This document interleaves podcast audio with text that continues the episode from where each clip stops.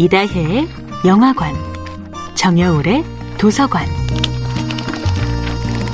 안녕하세요. 영화에 대해 자팍다식한 대화를 나눌 이다혜입니다. 이다혜의 영화관에서 이번 주에 이야기하는 영화는 2014년 영화 나를 찾아줘입니다. 영화 나를 찾아줘에는 원작 소설이 있습니다. 길리언 플린이란 작가가 쓴 작품인데요. 소설 제목도 영화와 마찬가지로 나를 찾아줘입니다. 전체적인 내용은 같은데요. 차이가 있다면 2008년 미국발 금융위기가 미국 중산층 가정에 어떤 타격을 미쳤는지를 소설 쪽이 더 잘 보여준다는 점인 것 같아요.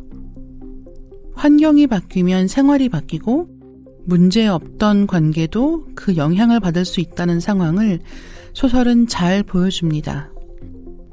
원작 소설을 읽는 재미는 또 있습니다.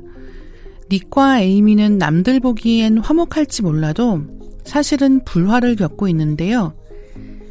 서로를 극심하게 싫어할지언정 서로를 속속들이 이해하고 있기 때문에 이상한 낭만성이 생겨납니다.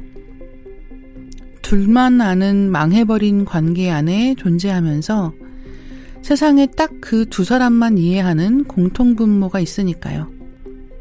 이것은 결혼이라는 제도가 만들어내는 이상한 로맨스입니다. 나를 찾아주는 스릴러 중에서도 도메스틱 스릴러에 속하는 작품입니다. 도메스틱 스릴러는 가정 스릴러라고도 부를 수 있을 텐데요.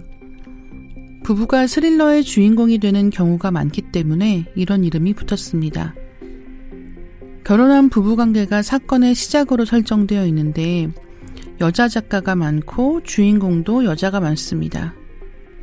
길리언 플린의 2012년작 소설 나를 찾아줘의 어마어마한 성공 이후 비슷한 작품들이 연이어 등장했습니다. Woman in Cabin Ten, Woman in Window, Girl on the Train 같은 작품들이 domestic 스릴러면서 한국에서도 큰 인기를 끈 작품들에 속하고요. 많은 작품들이 영화화되기도 했습니다.